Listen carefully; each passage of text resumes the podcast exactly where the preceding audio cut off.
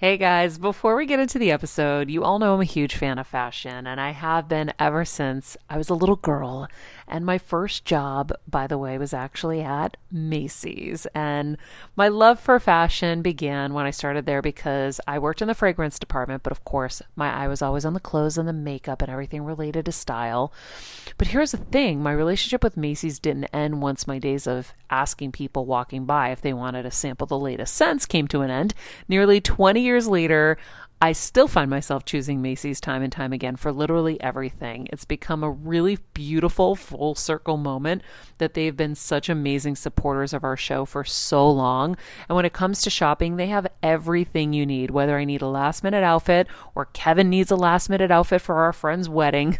We always head to Macy's. They've got us covered. So if you're in need of some retail therapy, perhaps, or looking to spruce up your home or your lifestyle, check out Macy's, friends. I've curated a list of some of my favorite items that have helped me upgrade so many parts of my life, really my fashion the most, but of course home and baby and so much more. So check the link in the description and happy shopping, Hill Squad. I'm on a journey to heal and get better in all areas of life, and I want to do it with you. Welcome to Heal Squad by Maria Menounos, where we improve and heal all parts of our lives, most importantly, our health. Heal Squad by Maria Menounos, your life improvement series starts now. Hello, hello, Heal Squad. Welcome back to another episode here. I'm very excited about this episode because a very dear friend of mine is joining me. I'll share that in a moment, but first, a quote of the day, adaptability. And that's how I describe our next guest. Adaptability. Adaptability is about the powerful difference between adapting to cope and adapting to win. And that is Max McKeon. I love that. Uh, Heal Squad, it's going to be a great day. And we are going to learn so much from my friend today. Um, we have my friend Daria Berenato. Oh, shoot, I did it again. Honey, we've been saying Daria's name wrong for years. It's Dar- Daria. Daria. Daria. Daria. So I, I said that. You didn't hear me. Okay, okay, okay, okay. So, um, and so we chose this quote because my guest Daria is a very adaptable. She's very malleable, and we'll learn all about her story, and you'll get to see why in a minute. But again, like I said, today we have Daria Berenato, aka W W E superstar Sonya Deville. She's also an actress and an entrepreneur, having launched Mandy's Donuts while building a vast real estate portfolio. In addition, she is a survivor, having endured an armed home invasion from a would-be abductor. Besides being an inspiration to all, she is someone Kevin and I have known for nearly a decade and someone we consider family and love so much. Daria is here to share takeaway on all of the above, as well as how she and her new fiancé, Tony, manage their long-distance relationship, what it's like to be a stepmom, and how to balance career and relationship while staying true. Please welcome my little sister, Daria. M M, this nice. Is so special. And hearing you give that whole diatribe in the beginning was like making me tear up. Aww. And I was like, why am I getting emotional? But I think it's just because I've been through so many different phases of my life with you and Kev by my side.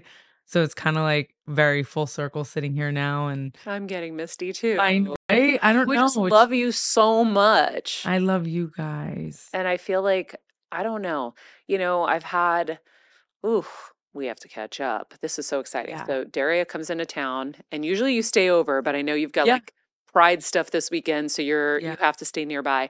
Um, and we have our sessions, and we all like catch up on everything and help each other through stuff. And so um, I've definitely gone through a lot since I saw you last, but um, I do feel like you are ride or die always. And I've been brokenhearted by some ride or dies in my life.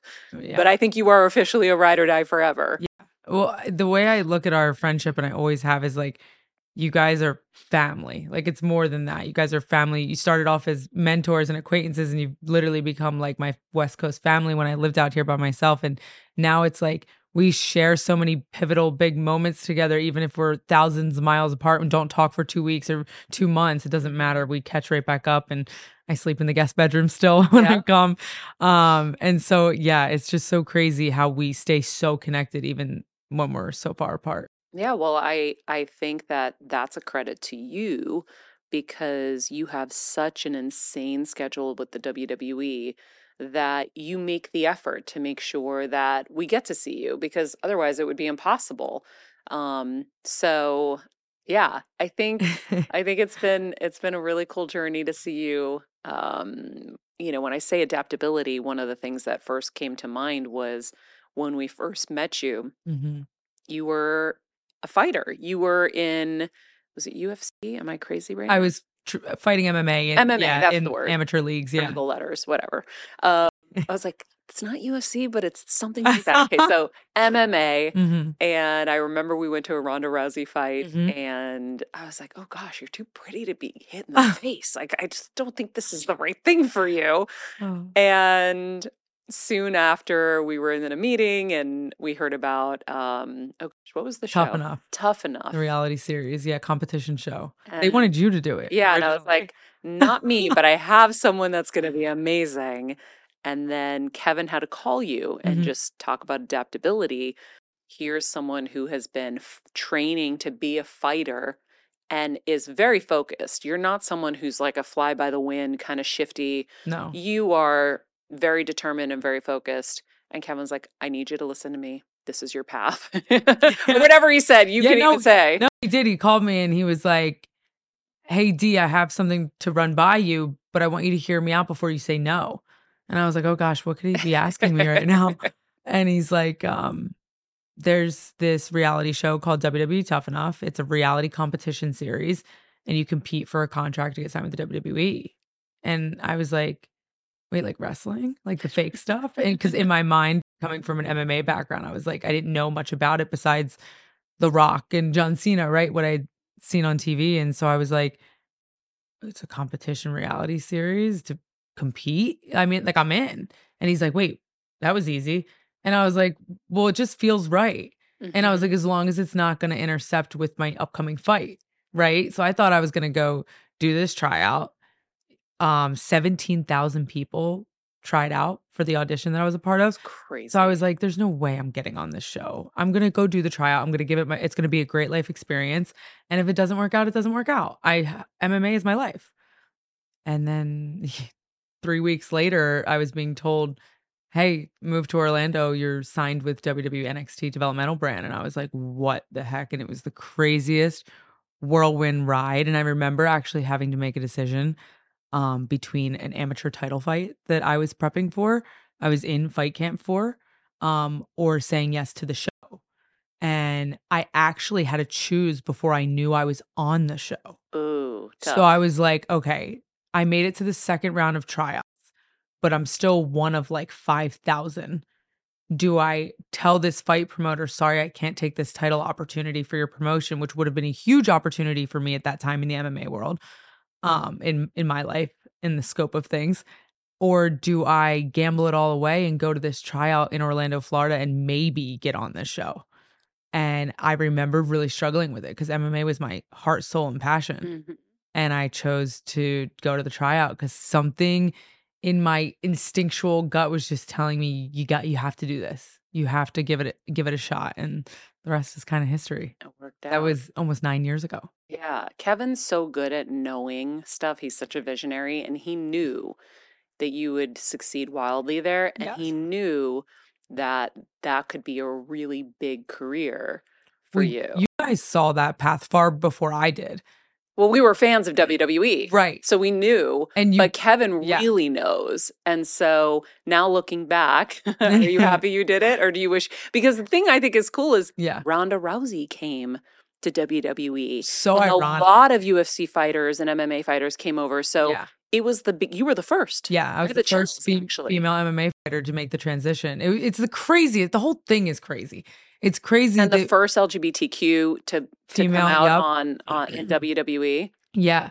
And, and when these things are happening, like, you don't realize it in the moment, right? Like, I didn't realize I was doing something special by having an M M A background and transitioning into W W E as a female. Like, I didn't realize any of these things, but like you said, Kev and you, you guys are creators and you guys are visionaries. And I knew you had my back was like the, the end all be all. Like, that's what solidified to me. Like, I trust this path because I trusted you guys and I trusted myself to a degree, um, to follow my, my heart where it went, and W W E is where it went.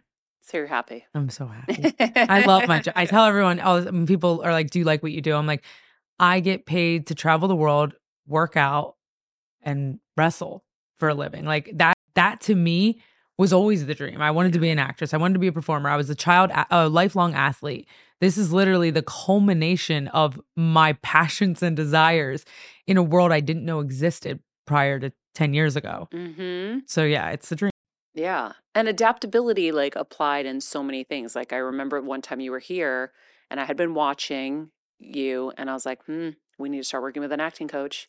And she just listens instantly. It's like, there's no questioning. She's in. And, and you then took everything to a whole other level. Your character in W W E on whether it was Raw or um, SmackDown. This makes me feel, why am I so emotional right now? I'm getting emotional because I'm I, getting the chills. We were in your kitchen ten feet away and you and Kev sat me down, and no one likes to hear critique, you know, especially at the thing that you're working endlessly to perfect. But you guys always keep it real with me. And, and you guys were like, I don't think it would hurt to get an acting coach. And I was like, oh yeah, I'm on the road five days a week though, Maria. Like, what do you want me to do? But I didn't say that. I was like, okay, well, how do we make it happen? You guys hooked me up with Sean Whalen. He did virtual sessions. When I was in town, he did in-person sessions. And it wasn't six months after that conversation at your kitchen counter that I called Vince and Vince I said, McMahon. Vince McMahon. And I said, I, I now up at, the, up by the way, for the Heel Squad, who's like, you know, we talk a lot about yeah, health stuff. Vince McMahon is the chairman of W W E. Yes. He's the owner of W W E. And yes. Yeah. um, so, so calling him is a big feat. And yeah. so I was, um, I, up until this point, my career had been very physicality driven. I was the M M A chick. I was the M M A fighter. I was tough and rough around the edges. And they knew that I was physical and could go in the ring, but no one had really seen me talk on the mic or my acting abilities up until this point. Um, Which ironically is something that I've always felt comfortable with. I just didn't come, I wasn't hired to be that. I was hired to be the ass kicker. And so I called Vince, and I had been pitching so many different storylines. And I finally called him. I said, sir, I was in this storyline with Mandy, my best friend, and um, it was a heated angle. And I called him and I said, sir, can you please give me one opportunity to show you that the passion and, and the, um, intention that I give in the ring can translate to the microphone. One promo. Give me one promo segment on the microphone. If I shit the bed, you can take the mic away forever. And this is what I said. And I'm rambling and I'm rambling. And, you know, he just said, okay. And we hung up, and I was like, oh, that was embarrassing. Like, uh, but whatever. I had to put myself out there.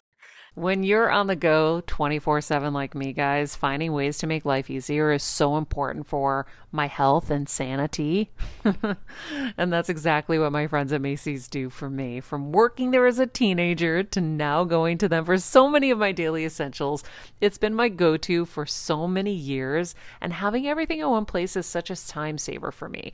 With being a first-time mom for a while now, as you know, I've had plenty of those, and being able to rely on them for all the things has been amazing. Plus, having everything in one place has made being a new mom just a little bit easier for me. So I know we're all focusing on our families, our health, hopefully, our jobs, and everything in between, but it's time to make your life a little easier. And to help you out, I've curated all of my essentials from Macy's for you and the whole fam. All the details are in the show notes below, or you can just click the link in the description to get your hands on them too.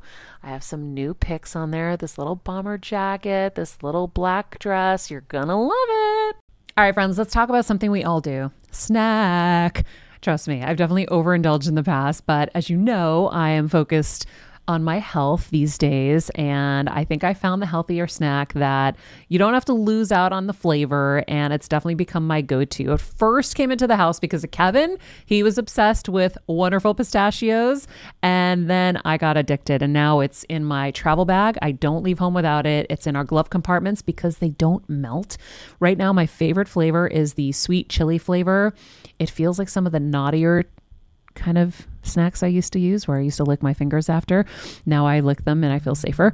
Um, plus, Wonderful Pistachios is one of the highest protein nuts. Each one ounce serving has six grams of protein, giving you over ten percent of your daily value. That's crazy, guys. So if you're looking for the perfect snack, trust me and head over to w w w dot wonderful pistachios dot com to snag a bag of Wonderful Pistachios. You're going to love them. I remember my mom always struggling with her hair. It's frizzy, Maria, my mom would say in her Greek accent. Diehis, what do you have? I tried so hard to find her products. I wish I could share these products I'm using now with her because I know she would be so happy to finally have good hair days. I've always believed that hair is a woman's best accessory, and with Way's new anti-frizz cream, you can ensure that your hair always looks its best without the frizz stealing the spotlight.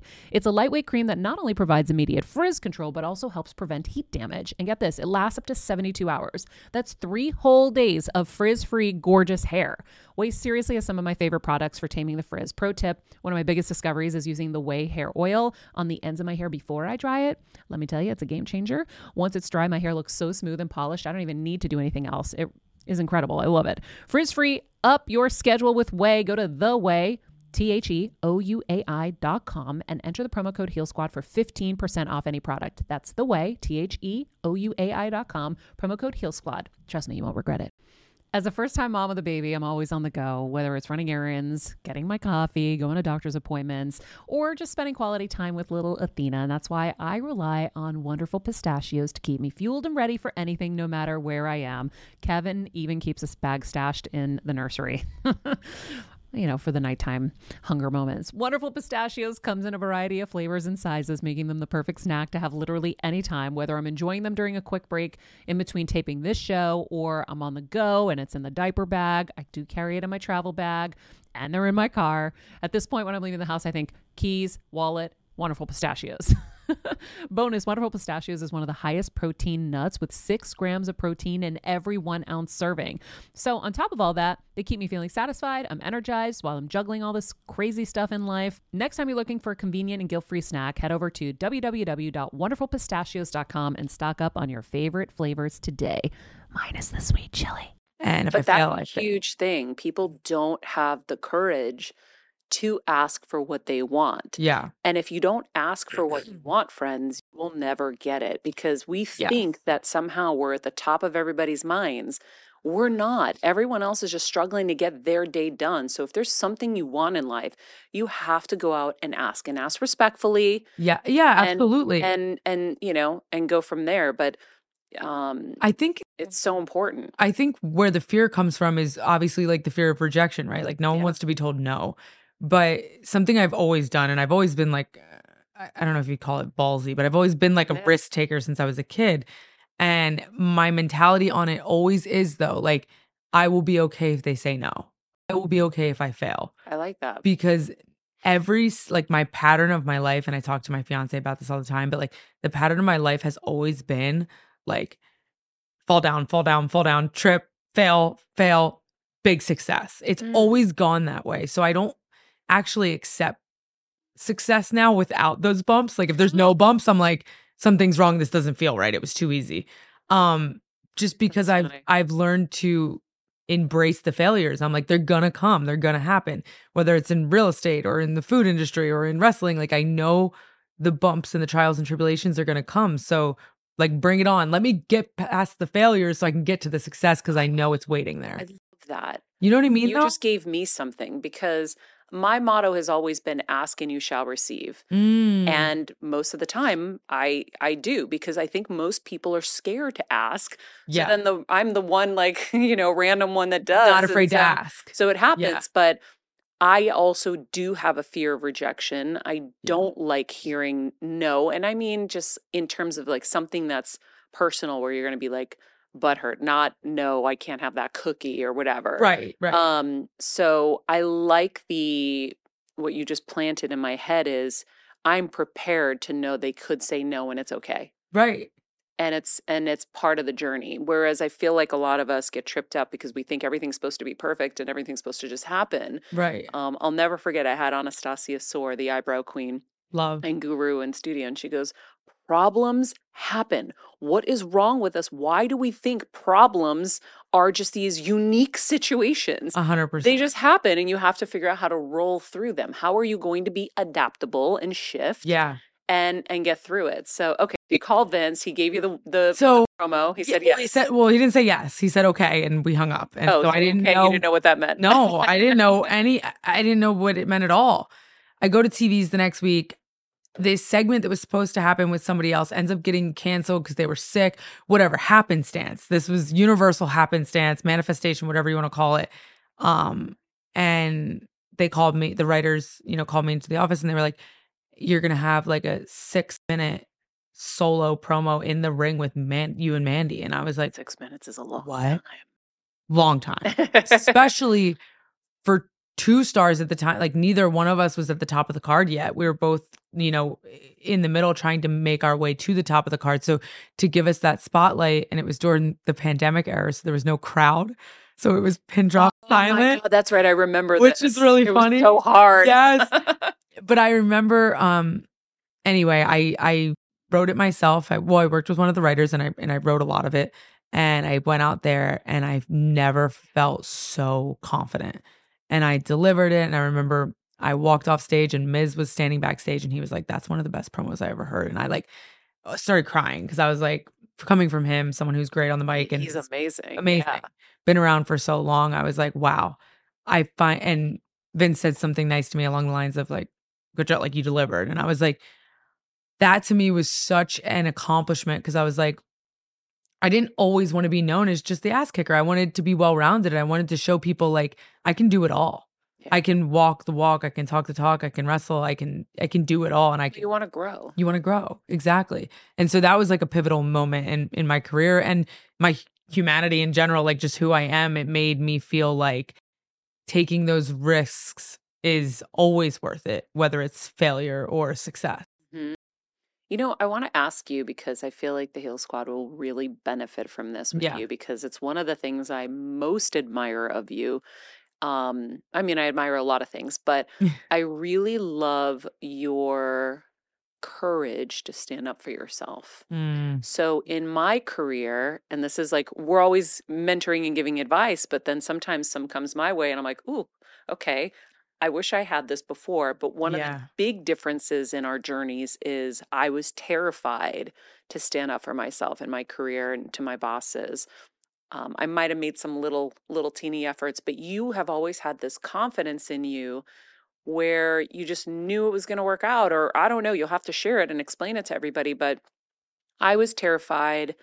I, you know, I had my parents I had to take care of financially, and so I always led from fear and yeah. didn't get to protect myself when there were injustices. So will you share with everybody kind of how you, where that came from? Did you learn it from your family, or is it something just you either have or you don't? Yeah. And what can you share advice-wise with everybody? So I'll just say from my experience, because I don't know particularly where it comes from or why, but my my my older sister calls me a justice warrior. And it's funny because I'd never heard that term, but when she said I was a justice warrior, I was like, that is the most accurate statement ever. And I'm proud of it, because what, what what it means to me is that, and it's true about my personality, anyone that knows me can tell you, right is right and wrong is wrong. And I'm very big on equality. I want everyone to have a fair shot. And I think it may stem from being the middle child growing up. Mm-hmm. I kind of got it from both sides. And so I was able to kind of give and take, and I just feel like I'm really big on everyone getting a fair shot. And so if I feel like something is unjust um, to the person that I am inside, like I hold that very dear to me. Like how my boundaries, how I should be treated and respected um, has nothing to do with where I'm at on the totem pole, or, you know, and I, I believe in seniority and things like that. I'm not saying that, but like, despite my job title or where I'm at in the pecking order, respect is respect. And my dad always taught me. you treat the janitor the same way you treat the C E O. And that's something that I've always lived by. Yeah, um, always been like that, but people aren't always like that too. People are not always like yeah. that. But I I will fight tooth and nail for what I believe in. That's just who but I am. You do it, because I think that's the tough part, is the application yeah. of it, because it's it's really hard. Like I said, I've I've had so many injustices. Yeah. And you're not a troublemaker. You're not no. someone who is going to like try to burn them down. You do it in such an eloquent way. Well, I just feel like if there's a hill I'm going to die on, it's going to be my for justice. Like I'm, I can lay my head on my pillow at night and go to sleep feeling great about myself if I know that I stood up for what was right, even if it's sacrificing an opportunity or turning down an opportunity or missing out on something that someone else is getting because I didn't play my cards right. You know what I mean? In, in, in the businesses or whatever. But like, I can lay my head on my pillow and feel good about myself knowing that I put the right energy out there in the world, and that I respected myself and my body and my mind and my boundaries. And I've always been big on that. I don't really know why, but the how um, is just being proud of who I am when I go to bed every night. That's big. I have a conscience that weighs on me. I'm a very um, self-aware person. And so my actions directly affect my mind and how I feel about myself. And my self-worth is what dictates and drives everything that I do in my life, whether it's my family or my career. So I need to be proud of who I am. And by doing that, I try to c- take control over what I can control, which is how I'm treated and how the people around me are treated. So I will die on that hill for equality and justice any day, knowing that I can sleep well at night, being proud of who I am. I think the key here is you know the why. Yeah. So when you know the why, the how will come more naturally. Right. I think that's what I'm getting at, is like, I don't, I don't know. I just do. Because I don't it. think I had enough self-worth, to be honest. Well, so, and, and I've, if yeah. you have self-worth and you know you want to lay your head on that pillow at night and know that you, I didn't have boundaries until maybe two years ago in yeah. therapy. I started learning boundaries, and we had no boundaries. And I know that every woman listening to this is yeah. like, yes, me too, me too, me too. It's hard. So we want to learn from you. So it, well, it's hard. Yeah. And so many of us grow up in different sort of toxic situations, whether it's parental or familiar with your family or whatever, that you're not like really taught boundaries and, and self-worth and self-esteem. It's kind of just something that is an evolution and a process, and therapy helps. I've been in therapy for years and I swear by it. Um, it's not for everybody, of course, but I really have benefited from it. Just the self-awareness from it. I love talking things out, and I love taking blame for the things that I do wrong. It's some weird thing I have about me that, like, when I mess up, I like to, now I'm stubborn with around about some things. I'm not going to say that, but like, I really like taking blame when I'm wrong, even if like it puts a knot in my stomach and I feel crappy about myself in that moment. I'll feel better knowing that I was honest and didn't let someone else take the the burden of feeling like they were like in, re- wow. in my relationship. Like, I like to justify Tony when I know it was me that did something wrong. So I, I need to let her know, like, no, like, it's okay that you're upset right now, because I I was just like being rude or whatever it is, because I need her to know that it's not her. Wow. Because I don't want her to go internalize that and become insecure about something that has nothing to do with her. Needed to learn that one too. All right, there's a few things I'm going to add to my list. I think it's Kevin's just getting excited over at the table. Wow, she's going to admit she's wrong. Wow. I just, you do. I feel like you and Kev have a very great dynamic, and I've always kind of looked at that as a great example, because you guys are fair and kind to each other. Um, and we all have our moments, but like yeah. you guys are kind. Um, and you know, you're on Sun Couples, and you're like, oh, they're kind of mean to each other. You guys obviously don't have that energy, but no, I'm I'm just big on just owning my my my crap. You know, I don't like there to be any kind of facade. There's no smoke and mirrors with me. You get what you get. Some people enjoy that company, and some people it, it rubs them the wrong way, and that's okay. Yeah. Because if you're okay with who you are at the end of the day, then you can just be you. And like, that's my favorite quote, is like, be you, because everyone else is already taken. And we were talking about that, a similar concept earlier with Kevin. But like, if you truly hear that and believe it, like, you have to be you, Maria, because everyone else is already taken. You're not meant to be a little bit thinner, a little bit bigger, a little bit blonder, a little bit more, you know, you were meant to be you. So how can you try to be someone else and miss your path in life? I know the hard thing is, is that I think all of us want to be liked. Yes. And so that's where the disconnect comes from yourself, is you want yeah. to be liked. So then you, you try to become different things for different people Valid. And you lose yourself. So how do you, how do you feel like you have stayed true? And maybe even, you know, your path, even having to to come out and and own mm-hmm. your sexuality. I don't know if that helped empower you. Yeah. But I feel like it did. No, absolutely. Well, I have like this big theory on self-worth that I've had since I was young. I I really think that um making yourself proud of you first, whether that be finding yourself a career path or just a path in life in general, I think that's like the sole most important first step as when you're growing up as a young woman or a young man. Like, I think that needs to be figured out first.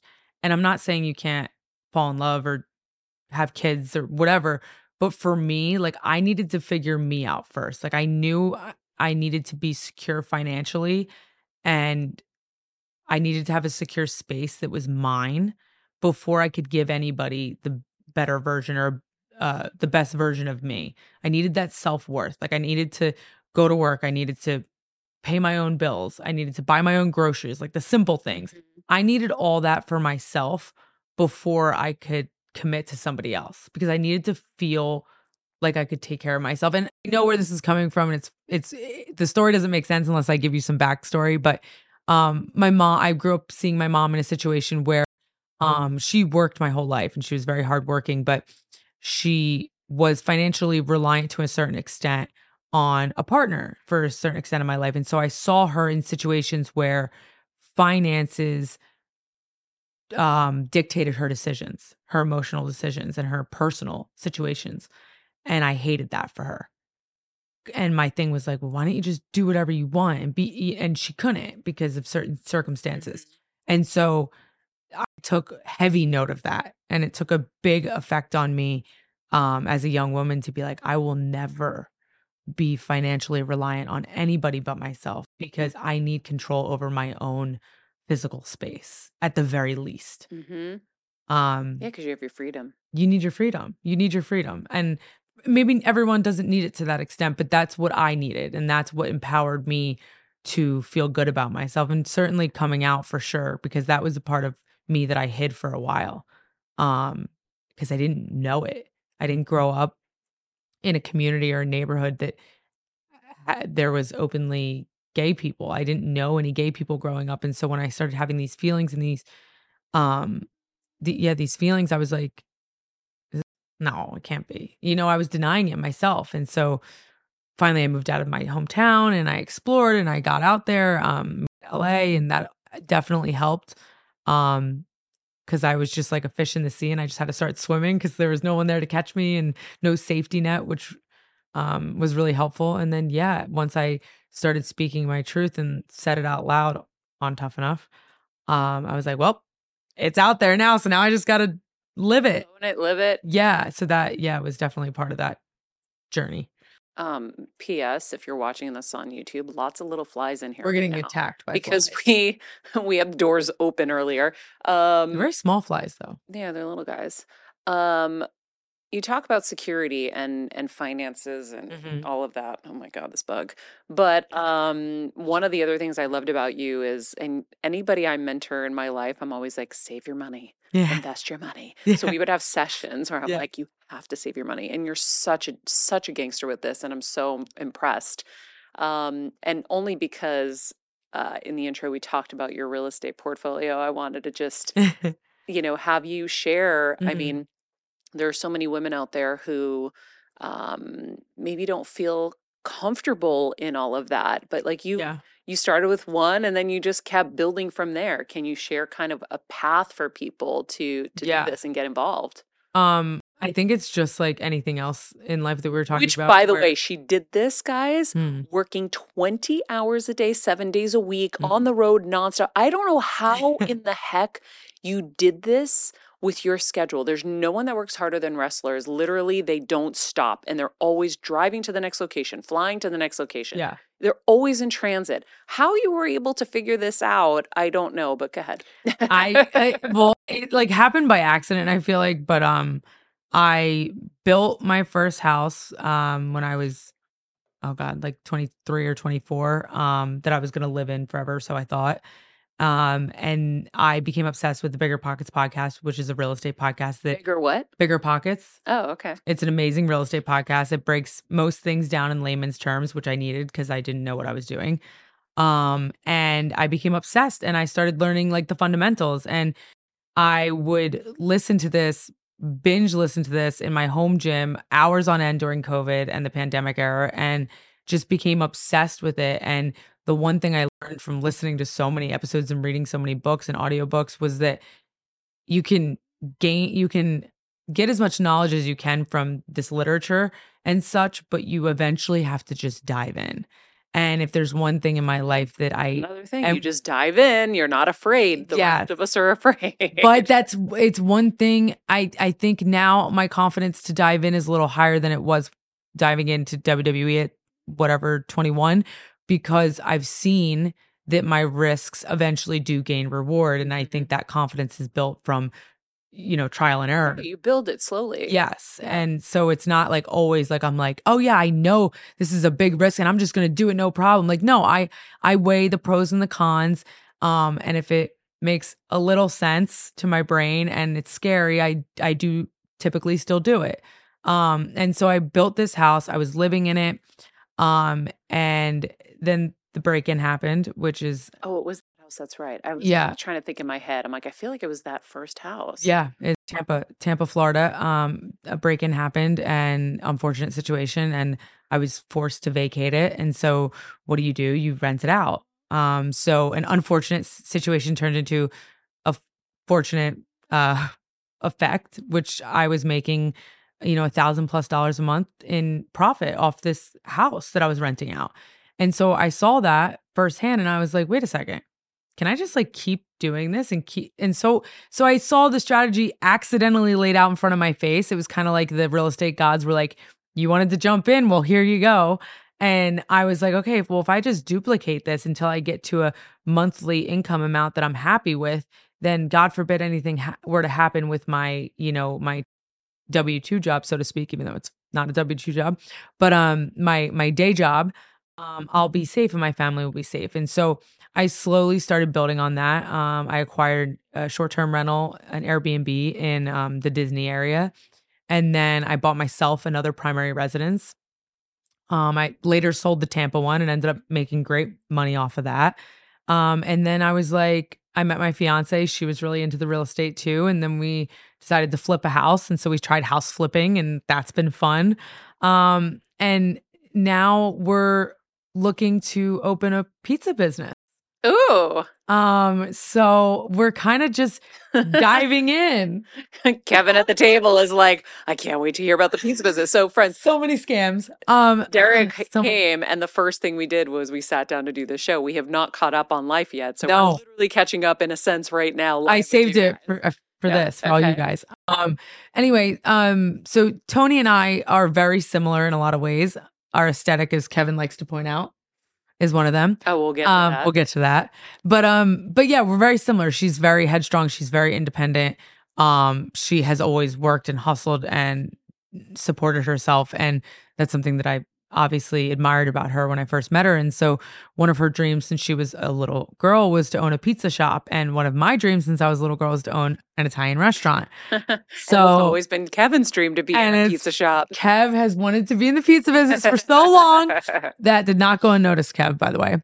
Um, and so as we're doing real estate and finding our little niche in, in you know, in this market that we found in, in the Northeast, we were like, wait a second, we can own real estate and operate a business. Um, and so I think we might do a little pizza shop coming soon. Nice. Yeah.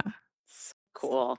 Yeah. Um, I want to go back to Tampa. Mm-hmm. I don't want to dwell in this, but, uh, I know that that was a really traumatic event that took place. Mm-hmm. Um, I mean, you showed me video footage of you face to face with this man who's breaking into your house, and then later find out he had all the instruments mm-hmm. to hurt you with and and abduct you. That was such a horrible moment. I remember Kevin wanting to get on a plane instantly. We were terrified, and I know you were terrified, but you acted so quickly. Like, you were able to escape, and and luckily we're okay. What did you do since then to heal? Have you healed? Um, tough. Oh, it's such a loaded question. I know. I can. Um, I laugh when I'm uncomfortable, but um, it, it's such a it's such a loaded question because it happened over two years ago. Um, it recently ha- was just legally settled, um, so I haven't really been able to talk about it for the last few years. Um, he's in jail. He's in jail for the next twelve and a half years. Thank God. Yeah. Um, so it's weird. So it's weird because we were supposed to go to trial, right? And then right as the trial date was approaching, we ended up, um, he ended up taking our plea deal, um, fifteen years in jail, followed by fifteen years uh, strict probation. How did you feel about that? So bittersweet, right? Um, avoiding the trial and reliving it all obviously was a goal of mine. Um, I didn't want to rehash it, but I didn't think a plea was even an option. So going into it, I was so mentally prepared for the last six months, eight months. To face it head on and get this like clean cut resolution and be done with it. And like, I was almost like, just like, I guess it goes hand in hand with who I am, but I like to face things head on and I like to like just see the dragon and slay it, uh, so to speak. And so I was kind of like mentally prepared to go to court and face it and have to tell my story and to see a conviction and to feel the definitiveness of the conclusion. Justice. The justice, right? Full circle. Um, and yeah, so it's bittersweet. I I was mentally prepared to do that, and then it went a different way, and I'm very grateful uh, um, of the outcome. You know, I think it's great, um, and my lawyers are are happy with it, so I, you know, trusted their advisement, and I think I think it's good. But um, yeah, I was just mentally prepared for something else. So that's a little weird um thing that I went through recently with it. Um, but it's there's been so much, um, and I haven't talked about this at all yet. So there's just so many, you know, there's, and I told you years ago, you're the person that I feel most comfortable with to ever talk about it with. Um, there's just so many layers to it. Um, first, of course, it's fight or flight, right? And you're just in the situation and you just deal with the situation. And that night after the incident, I thought I was going to go back into the house and sleep there because I was stubborn and I was in shock and I didn't know what was going on. I didn't know left from right at that point. And then, you know, the sun goes down and I'm uncontrollably shaking and I'm in a hotel room under an alias name because I'm so paranoid that even though he's arrested, he's somehow going to find me. And I have a the dresser pushed up against the door. You know, I made Mandy slide the dresser in front of the door on the fifteenth floor of this high-rise oh. hotel, uh, you know, and paranoia starts to set in, and then Mandy's her was her wrestling partner at the time, and her best friend was and sleeping over that night. Home. Yeah, she was in the house that night um, as well, and so you know, it's fight or flight, and then it's shock, and then you know, you go into an autopilot, or I went into an autopilot of like. What needs, and I'm I'm like this with everything. What needs to be done? What do we have to do? Like, I don't feel first. I do first, and then I feel later. You can relate. I understand. Yes. Yeah. Um. You know, you do what has to be done, and then you feel later. So I didn't feel the full effect of what had happened for months because I was in full blown fight or flight. I was living in fight or flight mode for months, maybe years. Um. And I didn't realize that until. Uh, so I actually went, and not, no one knows this either. I went and lived in a safe house for a month because we didn't know if he was going to be able to get bail or whatever. Um, What's that like? What's a safe house? I mean, it was a twenty-four seven armed security house. I mean, guys with guns wow. standing at each door entrance of this home in a secured location um, twenty-four seven. And I, just just a constant reminder. Yeah, I mean, it's just it's just weird. And I would go work out at the local L A fitness, and he would come work out with me. Um, anyway, so that was a weird phase of my life. I didn't know what was going on.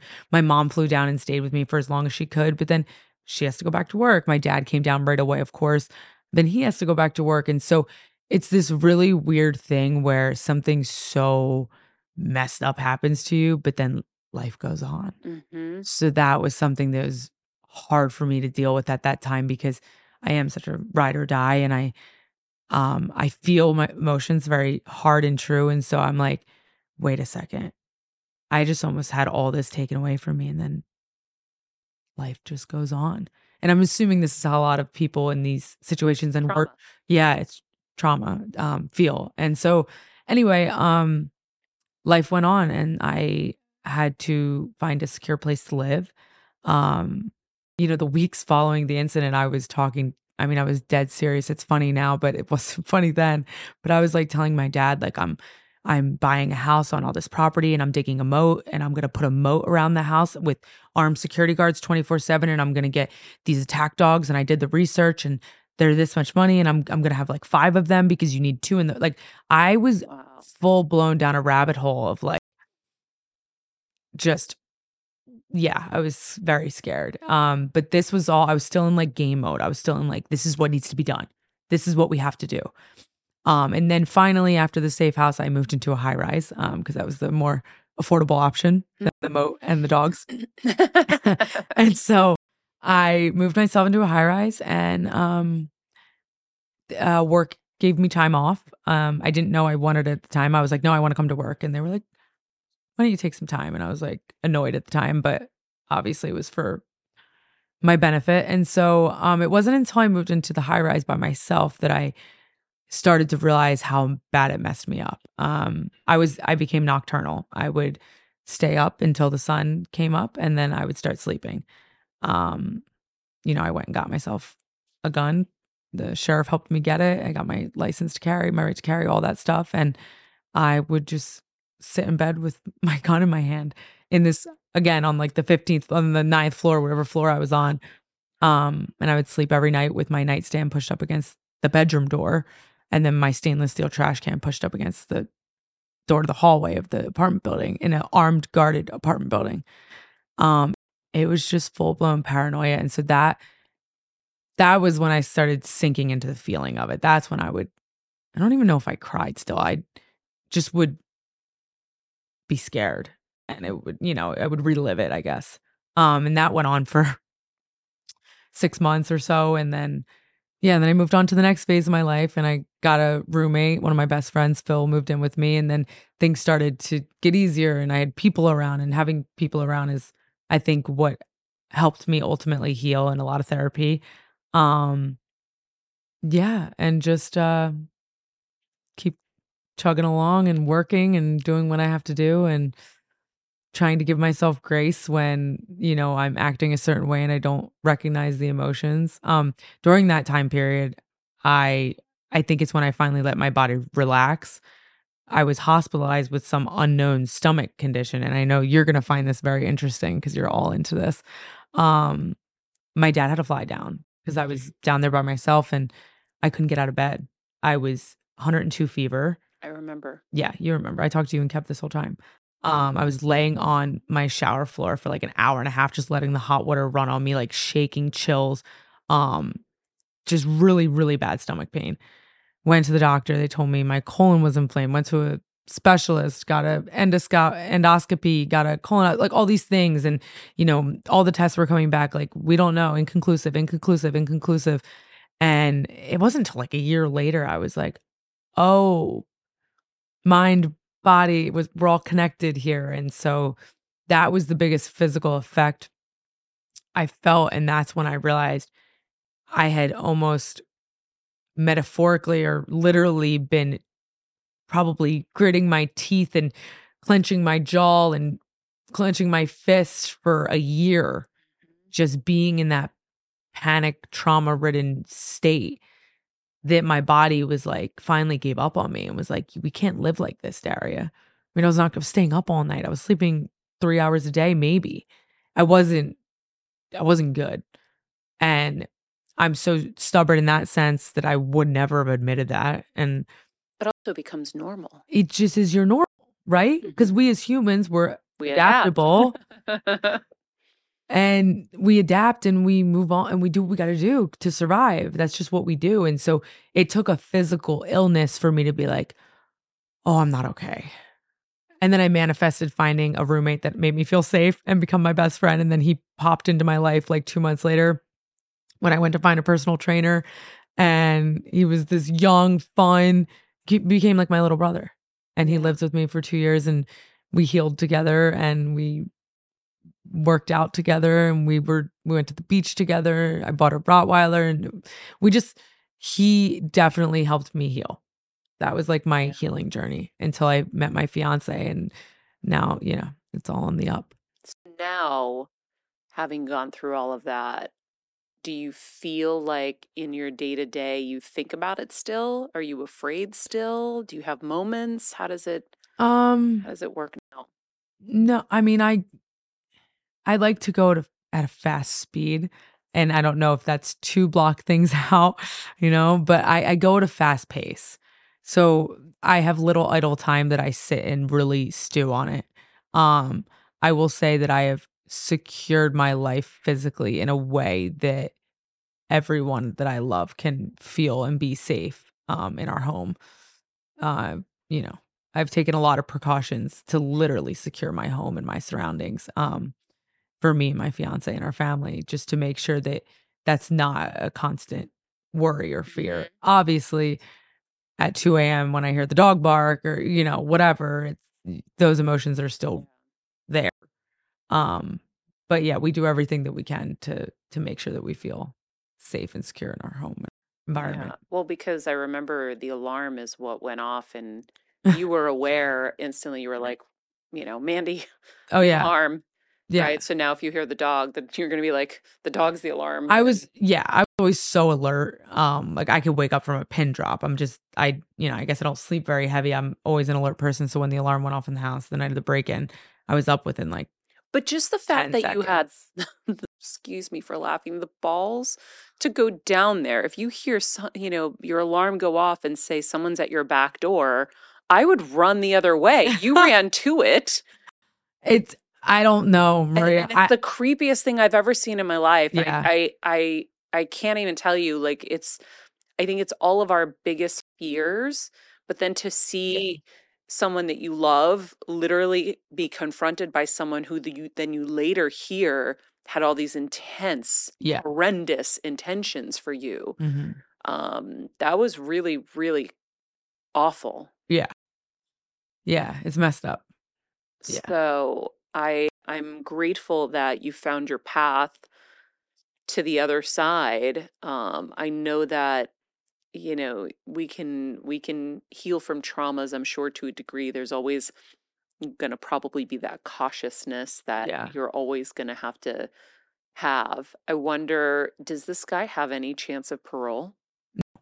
So he's gone for twelve years. twelve and- Yeah. So what do they say you do after? Because, okay, twelve years is you're you're going to be my age. Like, then yeah. you're going to be dealing with this again. What happens? He's on a strict probation. He's never allowed, you know, near me or my family, all that kind of stuff. Um, but I don't, yeah, there's scary.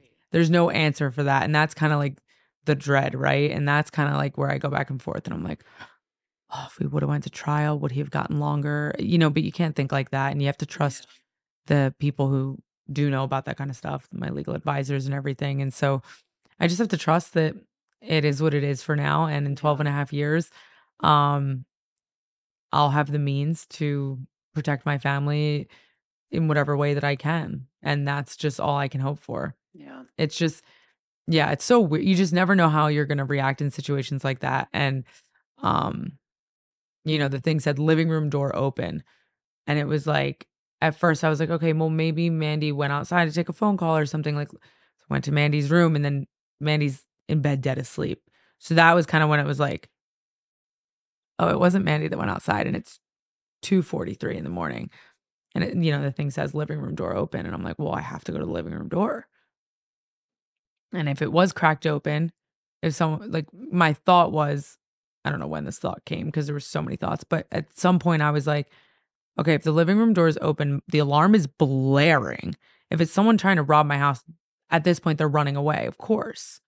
You don't stay robbing a house when the alarm's yeah, blaring. Right. Yeah, and you're not thinking abduction at that point. Of course not. It's the last thing never I would in ever a million, expect. Never in a million years. And it's a gated community. It's it's safe. It's safe. And so when I went to the back sliding glass door, I have two sliding glass doors and they're like perpendicular to each other. One is like the sliding glass door that opens all the way down the wall kind of thing. Like you have like an inside outside. Yeah.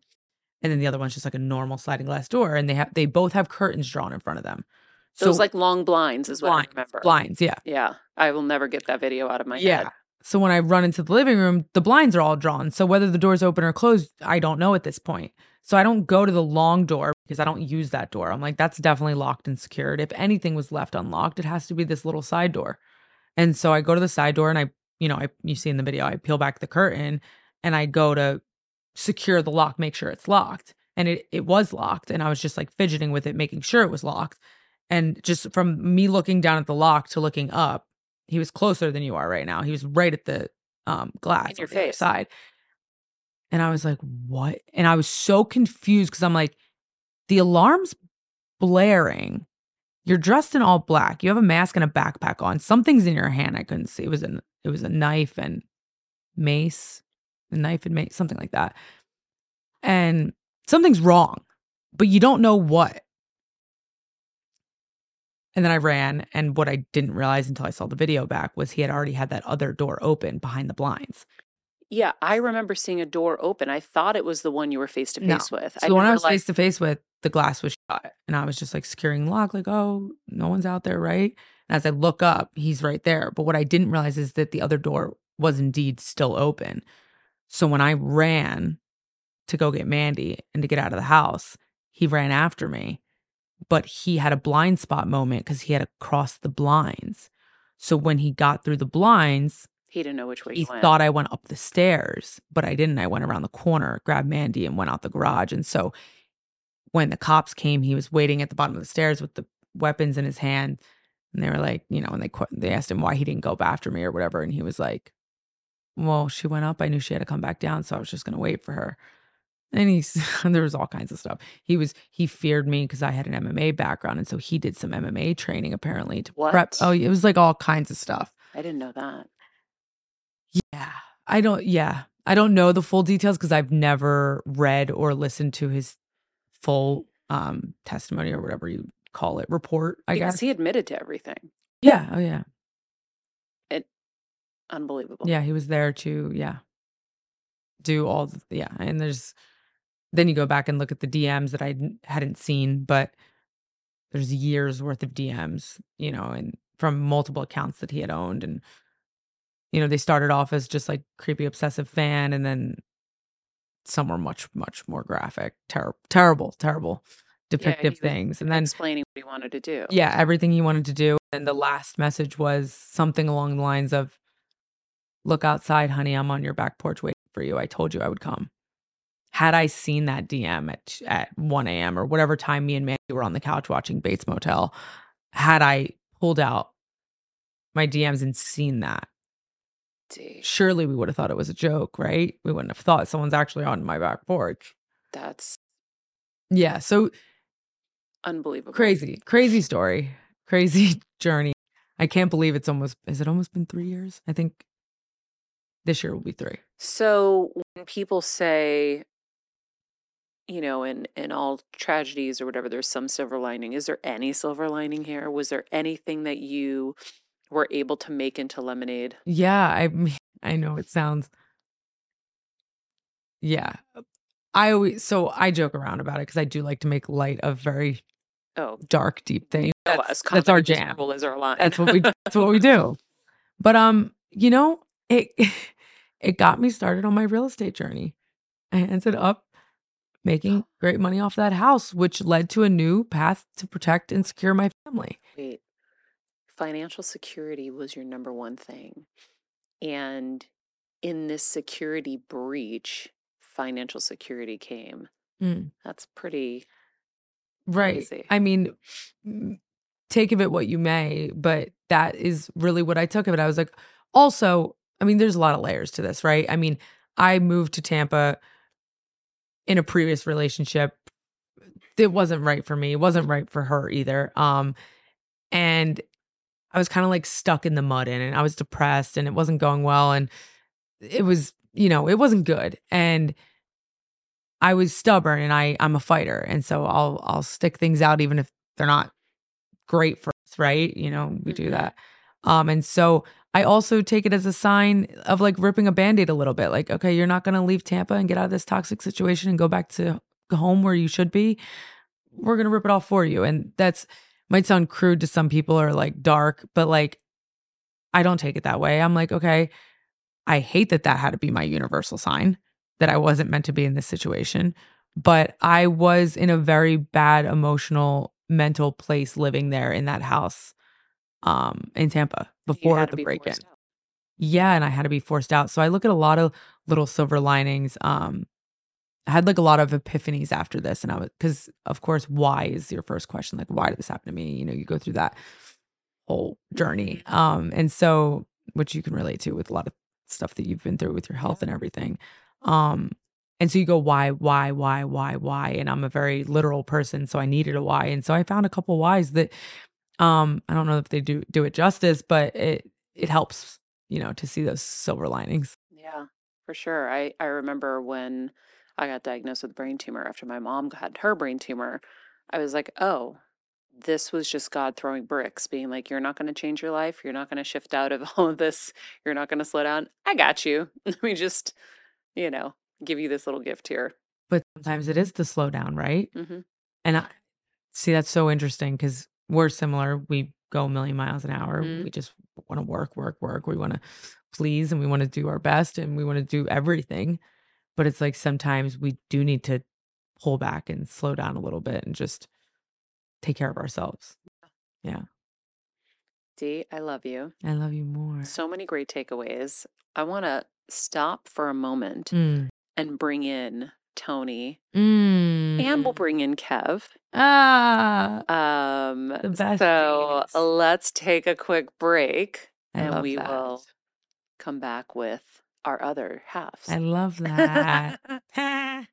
This podcast and all related content published or distributed by or on behalf of Maria Menounos or maria menounos dot com is for informational purposes only and may include information that is general in nature and that is not specific to you.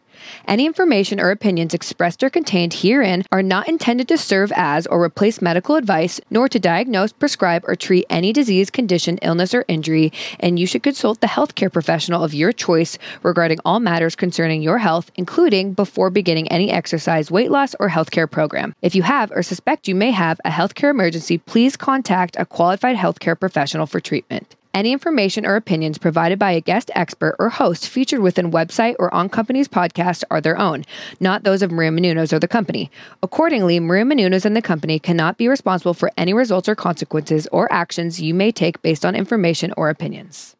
Hey, Heal Squad, we have been on quite the journey together, and we're hearing from so many of you just how much this show is helping you heal and get better, and it makes us feel so good. We love, love, love it, and we just ask that you don't keep it to yourself. Spread the message and share the show or your favorite episode with your friends. And if you want to help us even more, you can leave us a five-star rating and a comment on Apple Podcasts or Spotify, and follow us on Instagram at Heal Squad. You can also D M us anytime because we love connecting with you. And finally, you can also join us on Patreon for our monthly live heal events with world-class healers and ad-free episodes exclusive only to Patreon and our Super Heal Squad for as little as ten dollars a month. So go to patreon.com backslash Heal Squad to join. Getting better isn't easy, friends, but as I say all the time, it's a whole lot easier if we can do it together. We love you all so much, and we love doing this thing called life with you.